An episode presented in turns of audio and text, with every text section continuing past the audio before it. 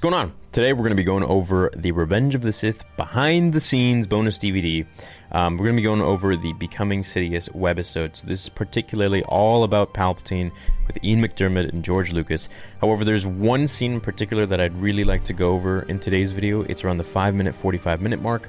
So you can skip ahead to that, uh, probably 6 minutes 45 after I talk. Um, basically, it's where you'll see you'll, it's Anakin showing up um, where Mace and Palpatine are fighting. Now, this, of course, isn't in the movie. We never got to see this. However, it is in the book, and also it was supposed to be in an original script, and this is why it was even shot. And this is what we see here. So let's go ahead and check it out. If you didn't know that I played Darth Sidious and also Palpatine, although of course I never admitted it in public, and George never admitted it on screen. Palpatine represents the devil. He represents the pure evil, the Dark Lord of the Sith, who uh, is purely out to get more power and his greed. I'm appointing you to be my personal representative on the Jedi Council. Primarily, when you look at episode 3, it is the story of Anakin Skywalker's fall. But one of the things I find more interesting is the whole arc of the character that Ian plays as Palpatine and Sidious. Takes us back to the old Return of the Jedi days. Absolutely does. I haven't seen a polished helmet since those days. and you, young Skywalker, we will watch your career with great interest. If you wanted a, a subtitle for these movies, you could it could be Fathers and Sons. I need your help, son. And while Palpatine isn't, we must assume, Anakin's natural father in this film, he's certainly a father figure for him. So then you can pull him. Yeah. You say, I've known you since you were a little boy. Everybody believes it's Darth Vader, uh, who's the really ultimate bad guy, but the guy who's truly evil is Palpatine. He has manipulated this whole saga. Ian does such an amazing job of uh, playing the puppet master. You know, he uh, pulls each string with such charming yet evil precision. I think one of the factors of the character I play is, is temptation, and Anakin is tempted and indeed seduced by what Palpatine has to say and has to offer. You wanted to see me, Chancellor? Yes, Anakin, come closer. I have good news. People, I think, will find him very conflicted and understand his plight. But at the end of the day, he wants this thing called power. It's all really well embodied in one scene at the opera, where Palpatine shares a story, um, an old Sith tale, which very much impressed Anakin at, at uh, you know, the very core of, of sort of his fears and desires. Palpatine sort of tightens his hold on, on Anakin and instills very profound notions of grandeur. The dark side of the Force is a pathway to many abilities some consider to be unnatural. Ian has been amazing to watch. I mean, he's just, he comes from that, that English stage background where he learns the lines, he nails it every single time. And it's interesting to watch George just sort of sit back and just go, ah, you know, it's like he knows the character, Ian knows the character, it's a no brainer, yet it's incredibly powerful. The Sith will rule the galaxy.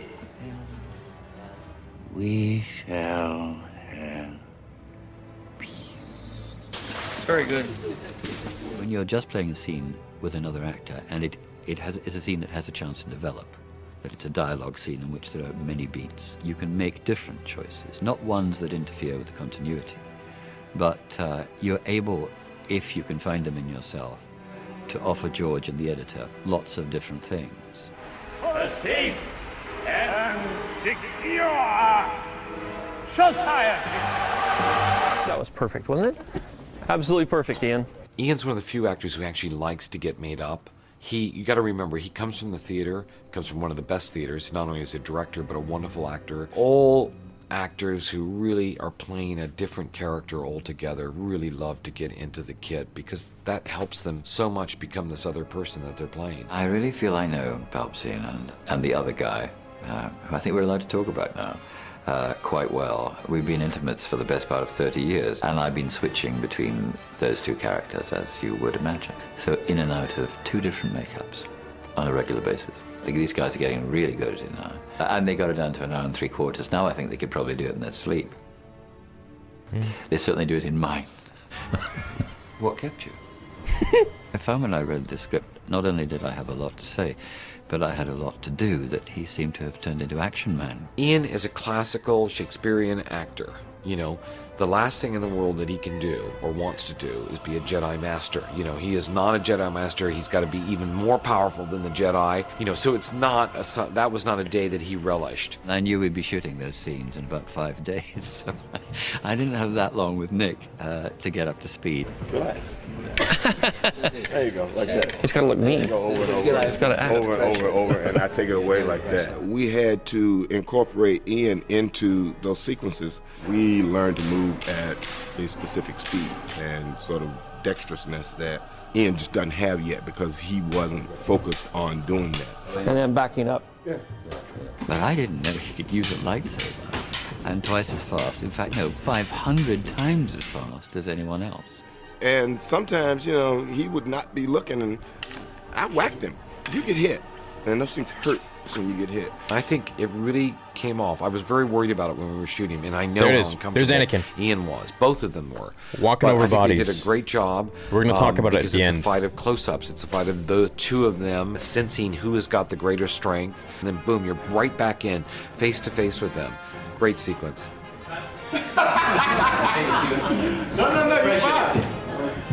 I suppose I've been given a great opportunity with this part, these parts. Now you've created the arch villain of all time. But I guess it's all in a day's work.